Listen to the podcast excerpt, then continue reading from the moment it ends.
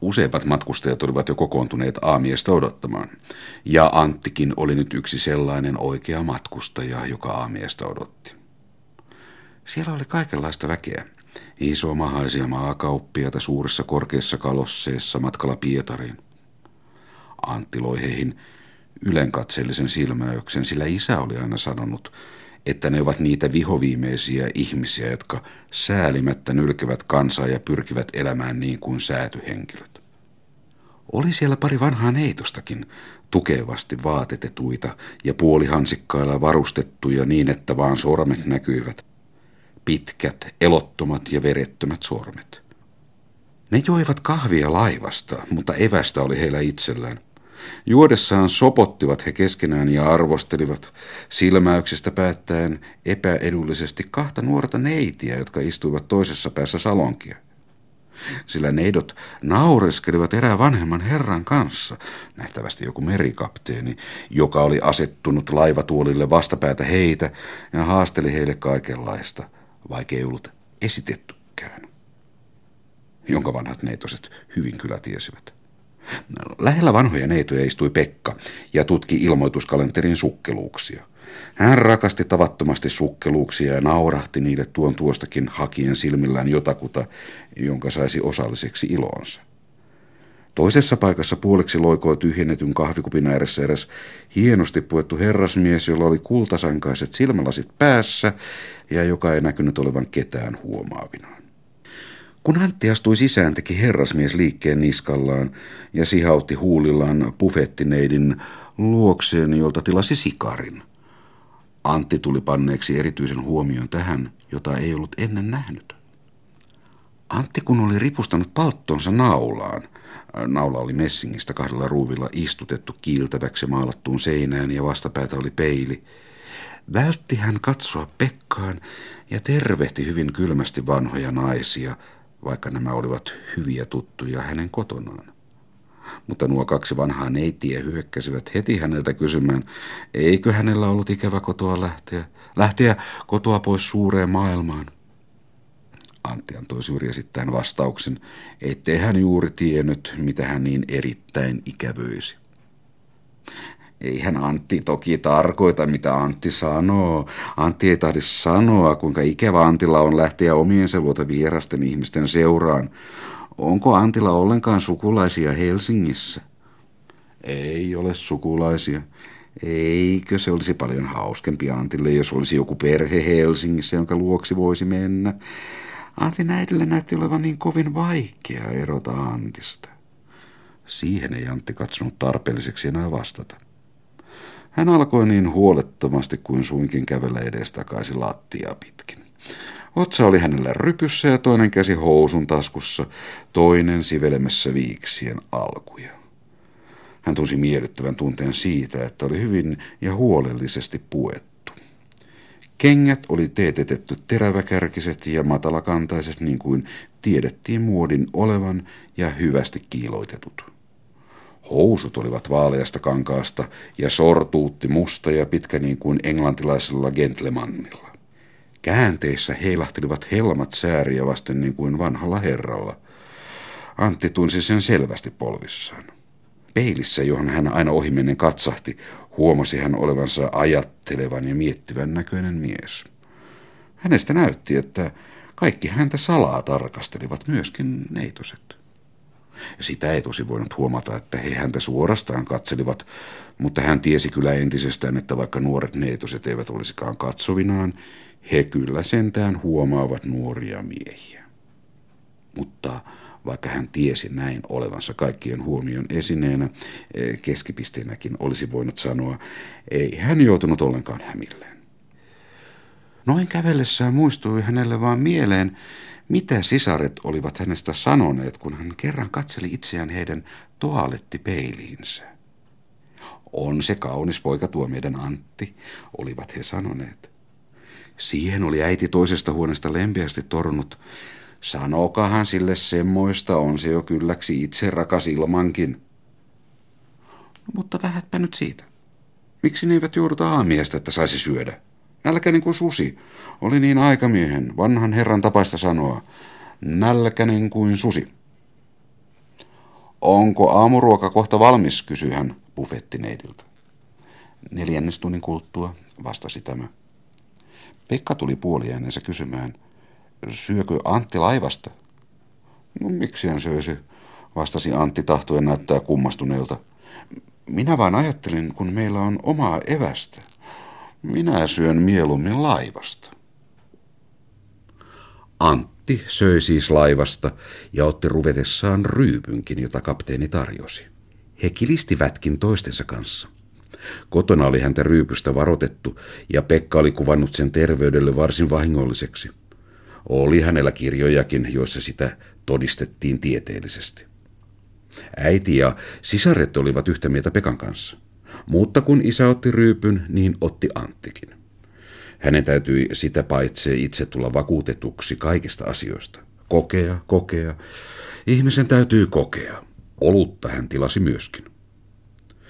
Kun kapteeni pyysi puolipulloa, niin kutsui hänkin suun sihauksella luokseen poistuvaa neitiä ja pyysi saada ruotsin kielellä hänkin en half öl.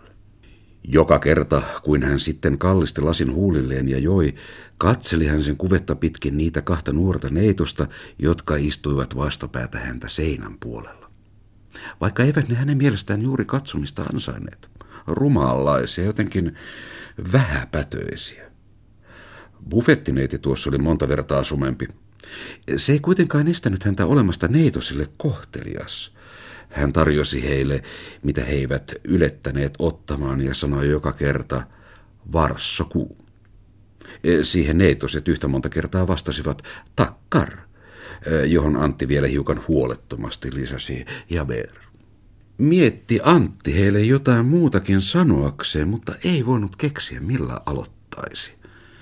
Sen sijaan onnistui hänen ottaa osaa kapteenien keskusteluun. He puhuivat ruotsia, jota maakauppiaat tietysti eivät pystyneet puhumaan.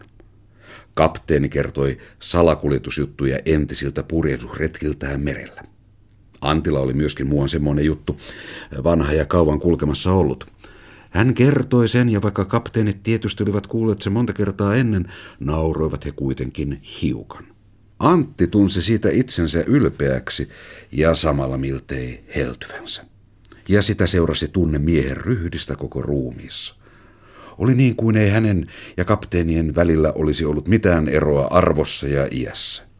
He olivat vertaisia keskenään. Ei hän koskaan ennen ollut tuntenut itseään näin vakaaksi ja varmaksi.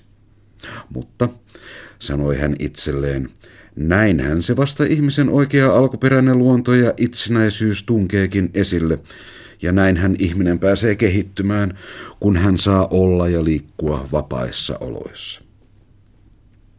Kun noustiin pöydästä, tuli Pekka sisään ja pyysi lasin maitoa. Se oli antimielestä tavattoman moukkamaista. Syödä ensin omia eväitään kannella ja sitten tulla hampaitaan kaivelle juomaan maitoa salongista.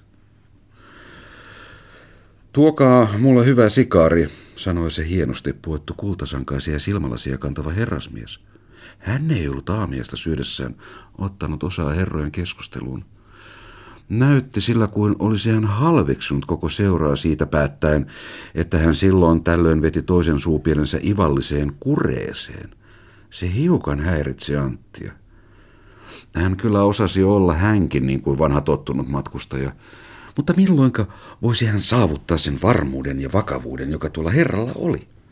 Milloinka olla noin rennosti ja vapaasti ja kaikkia halveksivasti. Pekka sytytti paperossin ja tarjosi Antillekin. Mutta Antti sanoi mieluummin polttavansa sikaria. Buffettineiti toisen hänelle ja toi myöskin hopeapäisen veitsen tarjottimen päällä. Ottaessaan katsahti Antti häntä suoraan silmään ja koetteli saada silmäyksensä merkitseväksi. Ja kun hän typisti sikaria, tunsi hän kätensä hiukan vapisevan. Syötyään poistuvat kaikki matkustajat ruokasalongista, mikä minnekin. Antti oli asettunut tyhjän pöydän ääreen ja oli tutkivinaan ilmoituskalenteria. Neiti tyhjensi pöytää ja Antti seurasi hänen liikkeitään. Kuinka hän kumartui pöydän yli, painoi vyöhystänsä sitä vastaan, pingotti rintansa ja paljasti voimakkaan täyteläisen käsivartensa. Antti olisi tahtonut sanoa hänelle jotain leikillistä, mutta sai ainoastaan kysytyksi, koska tullaan konnukseen. Kello kymmenen vastasi neiti, eikä Antti saanut sen pitemmältä jatketuksi keskustelua. Puhdistettuaan pöydän ja levitettyään sen yli vaalean liinan, poistui neiti kyökkiin eikä tullut enää takaisin. Ymmärtämättä oikein syytä siihen, joutui Antti hiukan alakuloiseksi ja nousi kannella olevaan tupakkikammioon, jonka ikkunasta voi nähdä maiseman sekä taaksi että kummallekin kupeelle. Hän alkoi selailla sanomalehtiä ja ensiksi sattui uusi suometar käsiin. Jaha, jaha, vai uusi suometar, pitääpä katsoa, mitä on uudessa suomettaressa. Pääkirjoituksena oli virkamiehet ja suomen kieli, siis kieliriita. Antti koitti lukea sitä, mutta ei joutunut kuin muutaman kappaleen. Niin asettui poikkiteloin tielle otteita asetuksista ja pykäliä ja numeroita. Silmä hyppäsi niiden ylitse ja jatkoi kerran liikkeelle päästyä matkaansa parin uutisen yli kaikenlaisiin. Nielaisi niistä muutamia ja palasi virvoitettuna takaisin pääkirjoitukseen. Keskemmällä oli siinä huutomerkki yhden lauseen perässä. Toisen jäljessä seisoi kysymysmerkki ja kolmanteen oli lauseen sisään pantu sick noin sulkujen väliin. Siellä ne siis jotain kummastelevat ja ivaavat. Kenties on se hyvinkin hauskaa. Ja Antti luki ne lauseet ja luki muutamia muitakin. Mutta taaskaan ei hän voinut pitää ajatuksiaan koossa.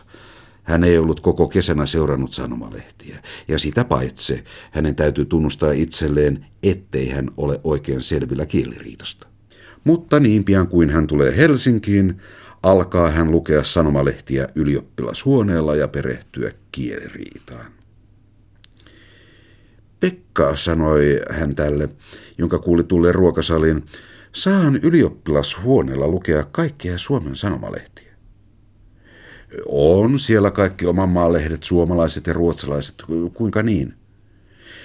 Minä aion ruveta käymään joka aamu ylioppilashuoneella lukemassa sanomalehtiä.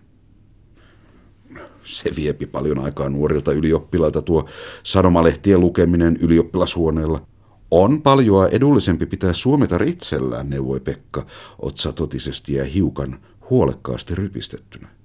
Hänellä oli näissä asioissa vakaantunut kanta ja kehittyneet mielipiteet. Ei se ole niin vaarallista, jos hiukan viepikin aikaa ensi lukukaudella, vaikka menisi kaikkikin katselemiseen.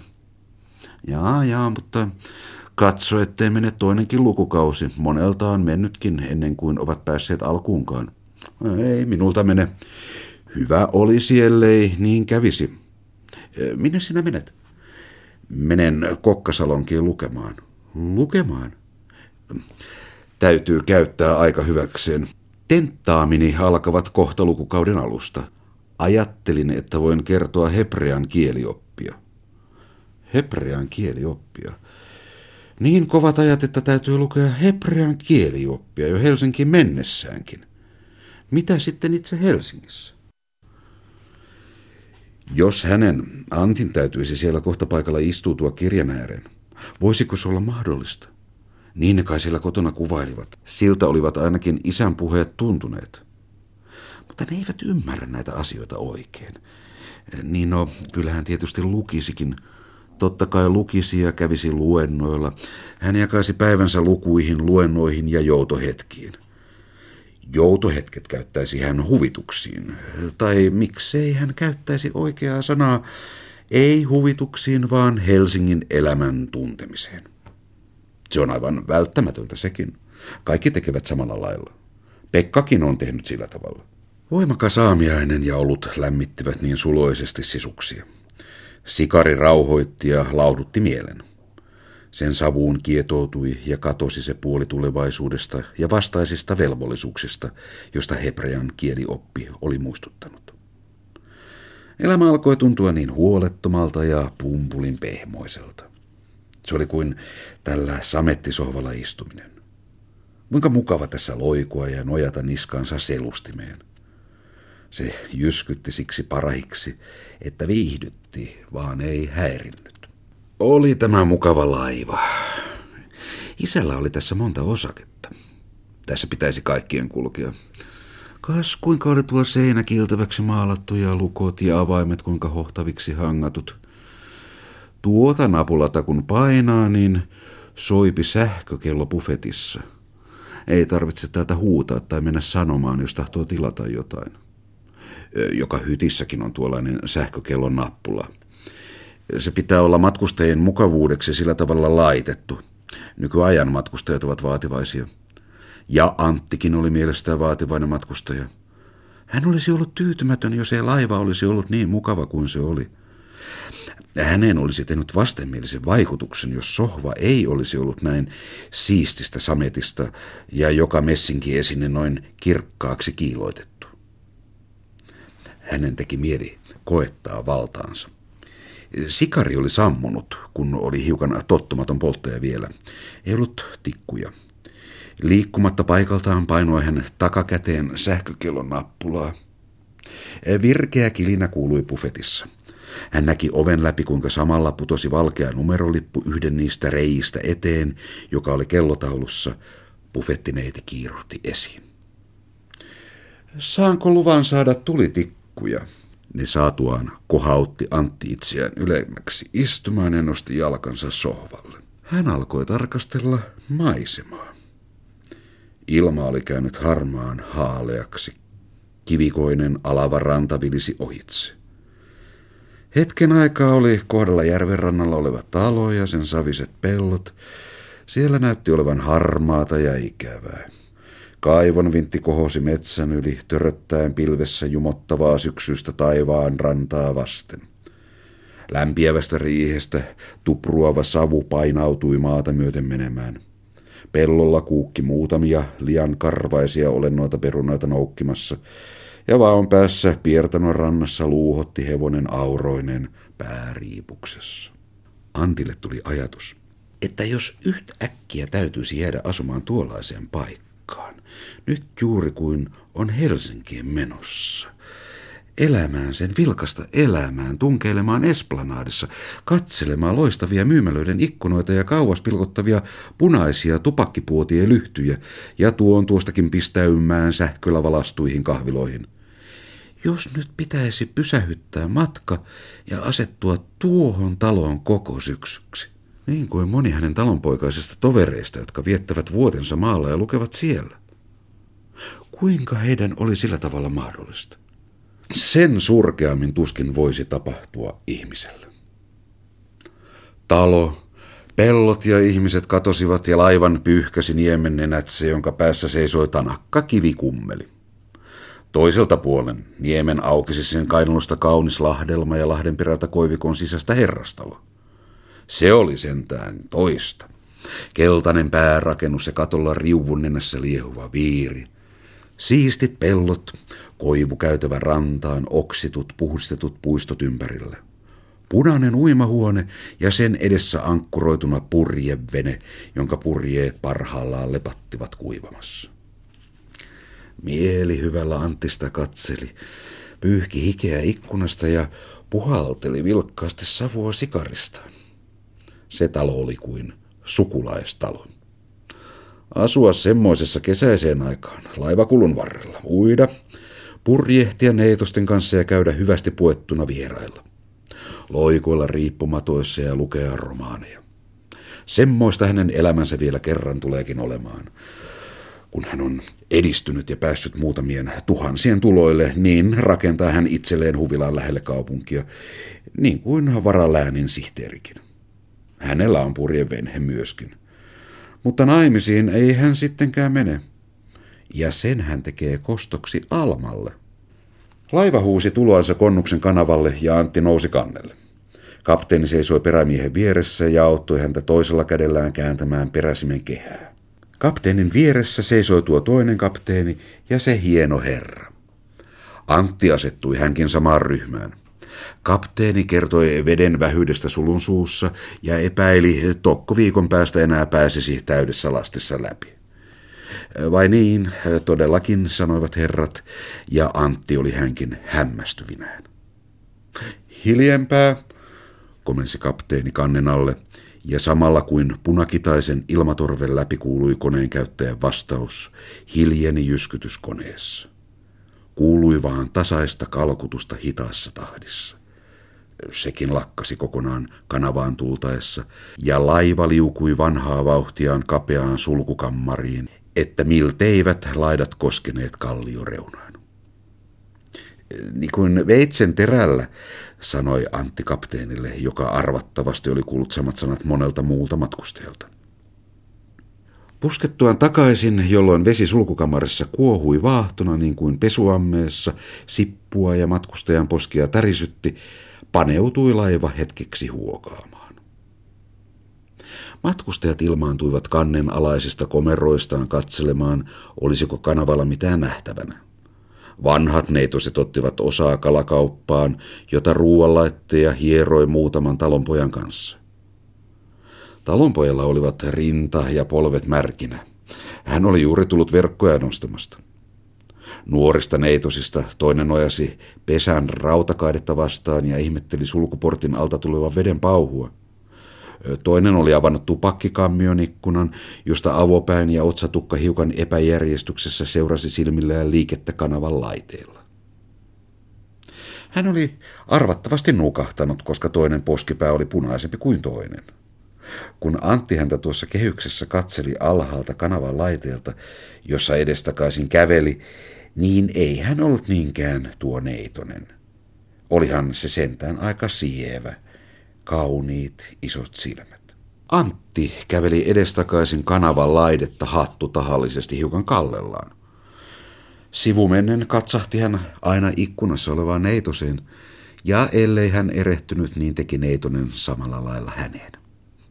Matkalla vaihtelevat mielialat pikemmin kuin missään muualla. Ja tuota pikaa ennen kuin Antti ehti sitä itsekään huomaamaan, oli hän runollut romaanin kokoon itsestään ja neitosesta. Kukaan hän oli ja minnekään hän matkusti? Arvattavasti Helsinkiin. Ehkä hän saisi Lappeenrannassa auttaa kantamassa hänen kapineitaan. Ehkä tulisivat tekemään tuttavuudenkin ja ajaisivat samassa hevosessa ylös asemalle. Tavaroille hommaisi hän toisen hevosen – Jollakin rautatieasemalla veisi hän uuden tuttavansa ravintolaan ja kysyisi, mitä hän saisi luvan tarjota. Kiitoksia paljon, te olette kovin hyvä, sanoisi Neitonen ja miettisi hetkisen. Sitten lisäisi hän ujosti. Ehkäpä olette hyvä ja annatte mulle kupin teetä. Kaksi kuppia teetä, komentaa Antti. He istuvat juomaan hiukan muista erilleen. Neitonen vetää vitkalleen kädestänsä hansikan, joka ei tahdo lähteä. Sitten tipahduttaa hän hyppysillään pari kolme sokeripalaa kuppiin. He juovat päät yhdessä ja juttelevat. Ihmiset katsovat heihin syrjäsilmällä. Asemasillalla tulee Pekka, joka on seurannut heitä loitomalta ja suhahtaa hirmuisen uteliaaksi korvaan. Kuule Antti, kuka on tuo Neitonen? En minä tiedä. Se on vain satunnainen tuttavuus. Pitähän olla kohtelias. Pekka rykäsee merkitsevästi ja Antti tietää, että hän jo ensipostissa kirjoittaa kotiin. Vaan kirjoittakoon. Kotona siitä kertovat keskenään ja kertovat muillekin, ja kohta kertoo koko kaupunki, että Antti on matkalla tutustunut erääseen kauniiseen ja rikkaaseen nuoreen neitiin, ja heidät on nähty yhdessä istuvan ja juovan teetä. Saa nähdä, eivätkö pian ole kihloissa vaan kertokaat. Hän tahtoo olla Don Juan. Hänessä on paljon Don Juanin luonnetta. Tyttö se on, joka häneen ensiksi rakastuu. Junassa hän lakkaa katselemasta suurilla silmillään. Kutalikemmä Helsinkiä, he. Laiva antoi lähdön merkin ja Antti täytyy keskeyttää. Hänen olisi pitänyt nousta laivaan, mutta hän ei ollut tietävinäänkään antoi sen lähteä liikkeelle, käveli rauhallisesti rinnalla ja hypähti sitten huolettomalla notkahduksella laidalle juuri kun luukkua aiottiin sulkia. Hän oli näkevinään kysymyksen Neitosen silmissä siitä, jäisikö hän todellakin tähän, ja ilon välähdyksen, kun hän ei jäänytkään. Liekö ollut niin, mutta ei siitä enää kannella mitään jälkeä näkynyt. Molemmat neitoset olivat nousseet sinne ja kulkivat edestakaisin rivakassa kävelyssä tehden nopean käännöksen aina kannen päässä. Antti käveli toisella puolen kantta ja koetti herättää huomiota. Välistä hän käveli miettiväisen näköisenä ja siveli viiksiään sellaisella sujuttavalla liikkeellä kuin olisivat ne olleet hyvinkin pitkät. Välistä hän äh, taas seisattui järveen tuijottamaan. Toinen jalka penkillä ja kyynärpää polvea vasten nojaten. Nämä oli kauniita maisemia, nämä leppävirran. Mahtoivatkohan ne huomata sitä nämä neitoset? He kulkivat useita kertoja Antin ohitse, mutta eivät katsoneet häneen sen kummemmilla silmillä kuin perämieheen eh, tai ohi vilahtavaan merimerkkiin. No, eipä sillä, että Anttikaan heistä. Ei niin, et olisi viitsinyt heitä varten päätään kääntää. Hän vaan omia aikojaan katselee vaan huvikseen veteen ja rannalle. Hän luuhisti lakkinsa samettia yhä huolettomamman näköiseksi ja alkoi vihellellen kulkea edestakaisin. Sattui paperossin pätkä tielle. Hän potkaisi sen kenkänsä kärrellä järveen. Milloinka ollaan Savonlinnassa, kysäisi hän perämieheltä. Perämies ei kiiruhtanut vastaamaan. Käänti kehänsä muutaman pulikkavälin, sylkäsi suustaan mustan sylen, pyyhki hihalla huuliaan ja virkkoi tultavan Noin kello seitsemän seuussa. Neitoset olivat juuri takana ja hän tahtoi heidän kuulensa kysyä jotakin. Mikä on tuo hovi tuolla mäellä? Mies viivytti vastaustaan niin kauan, että neitoset ehtivät jo piipun taakse. Mokkolan hovi. Saako tällä kiikarilla katsoa? Herra tekee hyvin ja katsoo vaan. Olisi ollut hyvä tilaisuus tarjota Neitoselle kiikaria ja päästä heidän kanssaan puhelemaan. Antti toivoi, että he tulisivat ja jotenkin näyttäisivät sitä haluavansa. Mutta neitoset eivät tulleet koko sillä ajalla, kuin Antti käänteli kiikaria, edes kokan puolelle piippua. Ja yhtäkkiä kuuli hän heidän mennä humistavan kannen alle. Leppäviroilla astui Antti halkoja otettaessa maihin ja oli hänellä kulkulautaan myöten laskeutuessaan se pieni hetkellinen tyydytys, että kaikkien rannalla olevain talonpoikain huomio kiintyi häneen. Hän ei ollut heitä näkevinäänkään, loi mahtavan katseen väkijoukon yli, mutta kuuli kuitenkin muutaman akan äänen takanaan sopottavan. Äh, katoppas, minkälainen tuolla on laukku selässä. Vai niin, se oli siis tämä hänen matkalaukkunsa, joka herätti heidän huomiotaan. Se häntä nauratti, mutta oli samalla vähän mieliksikin. Hän nousi rantatietä ylös ja katseli matkailijan silmällä ja otsan rypistyksellä maisemaa, ja alhaalla rantamakasiinien kupeessa höyryävää laivaa nojaten aina vähän väliä sateenvarjonsa päähän. Hänen tuolla tavalla seisoessaan kulkivat neitoset kaksi kertaa hänen ohitsensa, keräten ruohoja kukkaiskimpuiksi. Antila oli mielestään hyvin alkuperäinen keksintö, kun hän taittoi oksan katajasta ja kiinnitti sen nappinsa läpeen. Erinomaisen tyytyväisenä palasi hän takaisin rantaan. Sinne tultua näki hän kaksi ylioppilasta hinaamassa suurta punaista kirstua rattailta alas. Yhtäkkiä tuli hän huonolle tuulelle, poikkesi halkopinon taaksi ja kiersi toista tietä laivaan. Ylioppilaat, joita hänen ei tehnyt mieli tapaamaan, olivat molemmat hänen tovereitaan, viime kevännä tutkinnon suorittaneita. He olivat arvatenkin menossa Helsinkiin hekin, ja tulisivat siis olemaan matkakumppaneita sinne saakka. Satuan kapinensa laivaan asettuivat äsken tulleet perän puolelle istumaan. Antti käveli edestakaisin komentokannella.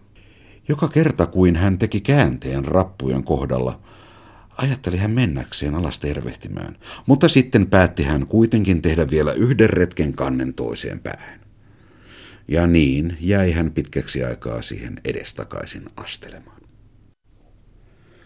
Koulussa oli Antin luokalla, joka oli ensimmäinen puhtaasti suomenkielinen luokka, ollut tavallaan kaksi puoluetta, suomalaisten ja ruotsalaisten.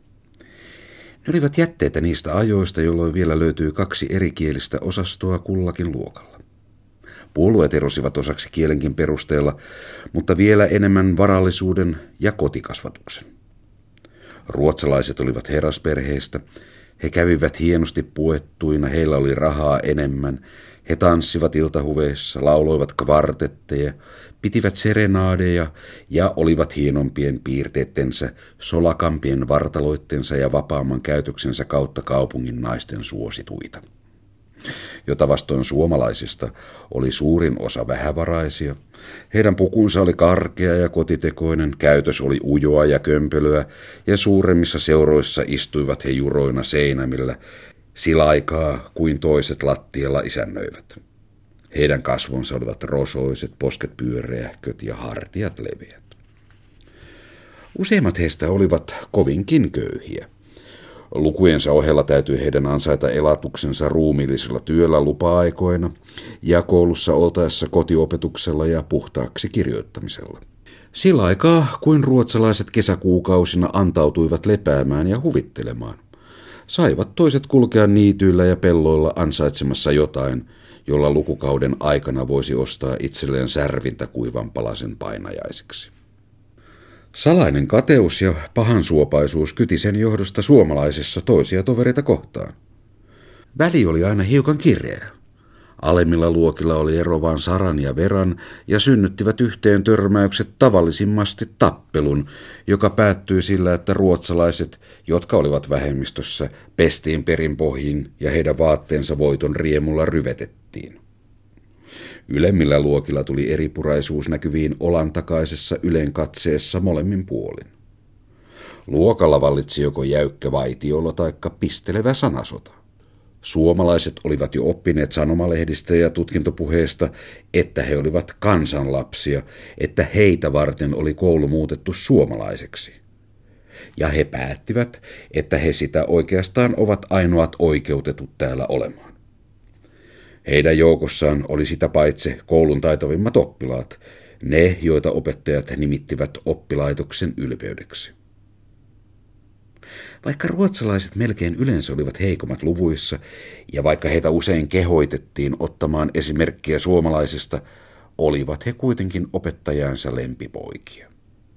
Heille osoittivat he suosiota, joka ei koskaan tullut toisten osaksi. Kun oli pitoja tai perheiltamia rehtorin tai opettajan luona, pyydettiin niihin ilman poikkeuksetta ruotsalaisia, jotka osasivat huvitella, tanssia ja käyttäytyä. Aamulla kokoontuivat he sitten yhteen ryhmään, päät toisissaan kiinni kertomaan edellisen illan tapahtumista. Ne voivat olla erittäin huvittavia, Tanssittu oli tavattomasti, pidetty iloista iltaa neitosten kanssa, saatettu heitä miehissä kotiin ja jos oli kuutamo tai kaunis ilma, tehty kävelyretki ympäri kaupungin. Usein oli eroamisen jälkeen toimeenpantu serenadeja ikkunan alla. Erityisessä huoneessa oli heitä varten ollut punssia ja paperossia, joita valtoineen olivat saaneet nauttia. Illemmalla joskus oli joku opettajakin vanhain herran totihuoneesta haihtunut heidän kamarinsa kilistämään.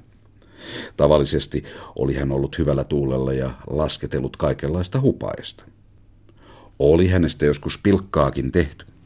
Jokainen sana oli pantu tarkasti mieleen ja kerrottiin nyt kaikkien uudeksi riemuksi.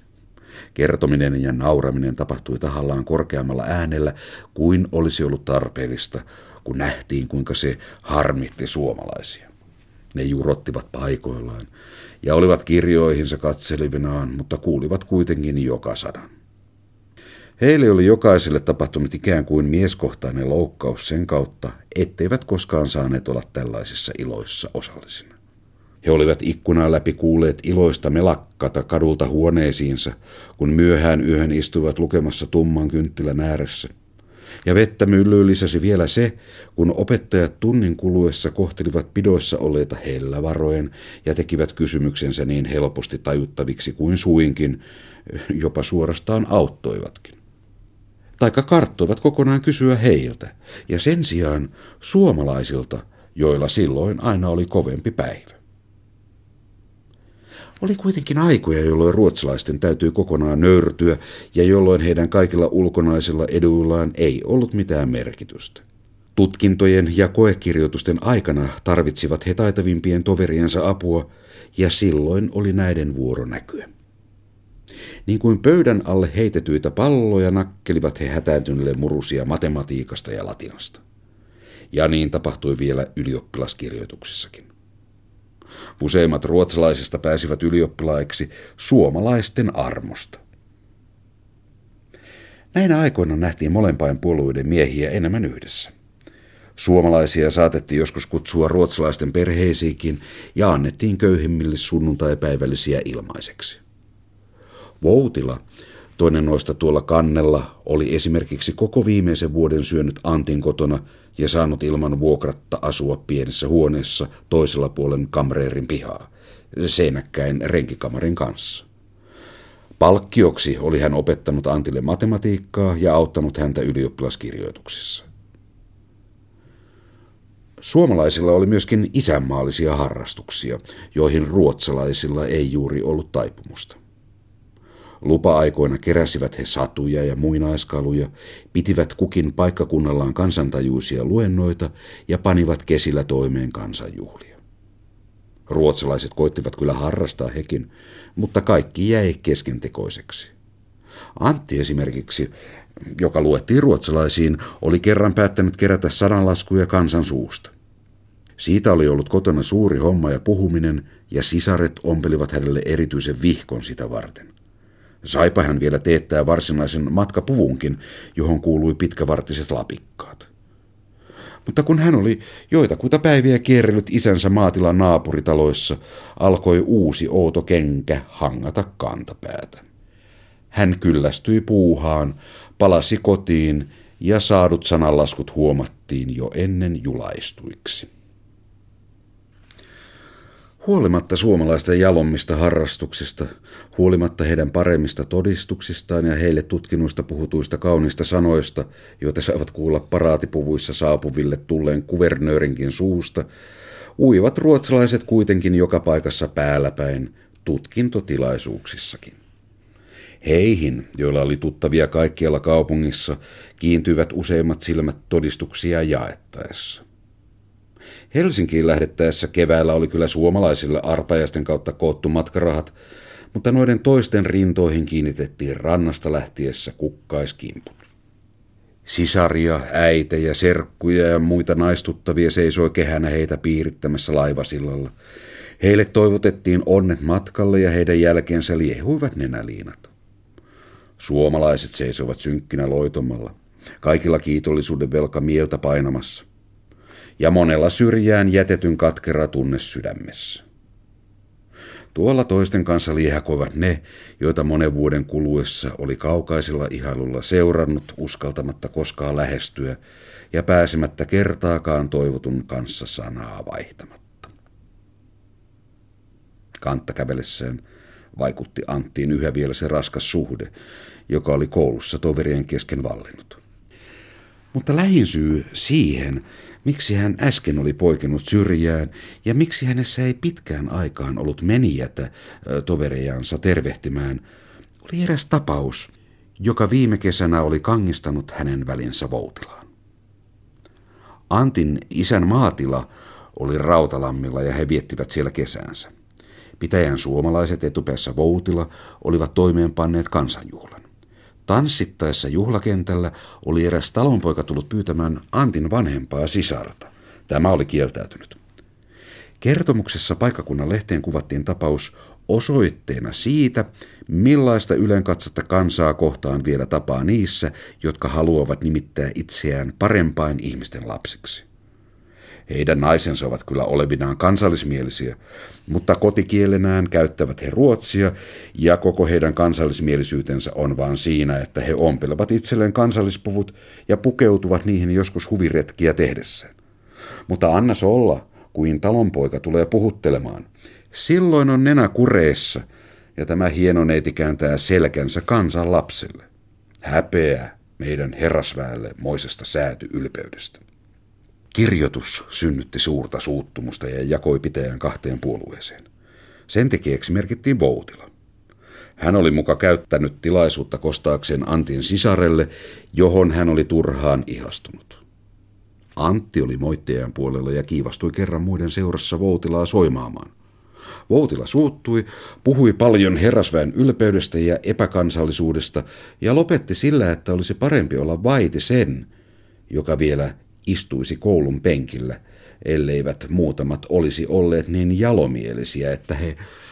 Hän ei päättänyt lausettaan, mutta Antti ymmärsi tarkoituksen ja sen jälkeen eivät he ole toisiaan tavanneet ennen kuin tuossa äsken. Kauan ajatteli Antti, laskeutuisiko vai eikö alas peräkannelle. Hän tunsi itsensä jotenkuten turvattomaksi yksin näiden kahden kanssa. Vihdoin hän kuitenkin päätti mennä. Ka, täällä tekin olette. Te tulitte leppävirroilta. Minä en ollenkaan huomannut, on vähän kylmä niin, että puistotta, vai niin, että te matkustatte kai myöskin Helsinkiin. He olivat jäykkiä, melkein arvokkaita ja huulilla oli tuo hiukan itserakas hymyily, jonka usein tapaa etevillä talonpojilla. He tarkastivat Anttia kiireesti kantapäähän, ja Antista oli kuin olisi häntä kylmällä kädellä vetäisty kasvojen yli. Hän oli koettanut asettua yläpuolelle, mutta nyt tuli hän hätiköiväksi ja meni hiukan hengästyksiinsä. Sinnehän minäkin. Jokos teillä on asunto Helsingissä? Minä en tiedä vielä ollenkaan, mihin tulen asumaan. Kai täytyy ajaa johonkin hotelliin ensimmäiseksi yöksi.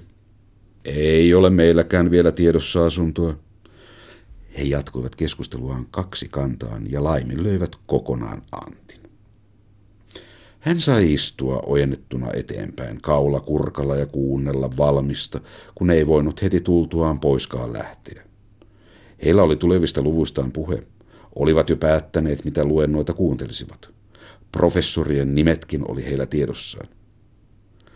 Kuullessaan luennoista ja professoreista, joita hän ei vielä ollut oikein ajatellutkaan, tuli Antti itsensä suhteen hiukan epävarmaksi. Nuo ne olivat ihan selvillä kaikesta, mitä he aikoivat tehdä. He tiesivät jo vuodetkin määrätä, milloin valmistuisivat. Köyhään talonpoikaan pojat saattavat välistä kohota hyvinkin korkealle, oli hän usein kuullut vakuutettavan ja esimerkkeinä mainittavan meidän suuria miehiämme, joista melkein kaikki ovat syntyneet matalissa majoissa. Jota vastoin varakkaiden vanhempain lapset usein menevät hukkaan. Ei heistä ainakaan koskaan tule mitään suurta. Hänen ratansa oli kuitenkin jo määrätty. Se oli jo useat kerrat valmiiksi keskusteltu isän ja koko perheen läsnä ollessa, ja hän vartoi vaan tilaisuutta päästäkseen selittämään tovereilleen tulevaisuutensa ohjelmaan. Minä aion juristiksi, ilmoitti hän sopivaan puheen lomaan ja selitti yhdessä henkäyksessä kaikki aikeensa. Hän suorittaa oikeustutkinnon, seuraa tuomaria käräjillä siksi, että saa varatuomarin arvonimen, praktiseeraa läänin hallituksessa, jossa tutkinnon suorittaneilla nykyään on etuoikeus, ja sitten voi hän helposti saada hyviä virkoja. Hänen puheensa ei tehnyt toivottua vaikutusta. Toverit kuuntelivat häntä, ja kun hän oli lopettanut, kysyi Voutila silmät pilkallisina, mutta muuten hyvin viattomalla äänellä. Kun et sinä, Antti, ruvennut matematiikkaa lukemaan? Antti tunsi pistoksen kärren. Mutta silloin sattui mukava tilaisuus poistumaan. Kapteeni kulki ohitse ja kääntyi Antin puoleen näyttäen hänelle muutamata kiveä, jonka päälle eräs toinen laiva oli äskettäin törmännyt. Puhuessaan Antille katsahti hän noihin toisiin arvostelevalla syrjäsilmällä, ikään kuin olisi tahtonut Antilta kysyä, että ketä hän nuokin ovat. Katse tarkoitti nähtävästi heidän pukuaan, ja seisoissaan ulompana kapteenin kanssa tuli Antti tämän luulonsa johdosta vertailleeksi toveriensa vaateasua omaansa. Molemmilla heillä oli sarkanen päällystakki ja ylioppilaslakki oli päällystetty palttinalla. Takin kaulus oli sametista ja arvatenkin koko puku jonkun maaräätelin tekemä, joka oli koittanut saada aikaan muodinmukaista työtä vaikka huonolla onnella. Niskasta longistui kaulus toisella alas niin, että koko kaulustin, aika tavalla jo käytetty, kojotti näkyä ja sen takana rosetin nauha ja niskanappi. Mansetit eivät nekään olleet aivan puhtaat. Housujen lahkeet olivat lyhyet ja ahtaat, jalat isot ja kengät yhtä mukaa, sekä lisäksi kiiloittamattomat. Jota vastoin hän hän oli kaikin puolin virheetön ja hieno. Silmäys sääriin näytti, että housut niiden päällä istuivat kuin valetut. Kaulus seurasi kaulalinjaa ja pisti pikkusen vaan valkoista raitaansa esille. Kaikki oli parhaassa kunnossa. Hän puheli toimessaan kapteenin kanssa ja istuutui tämän mentyä penkille vastapäätä ja alkoi vihellellä.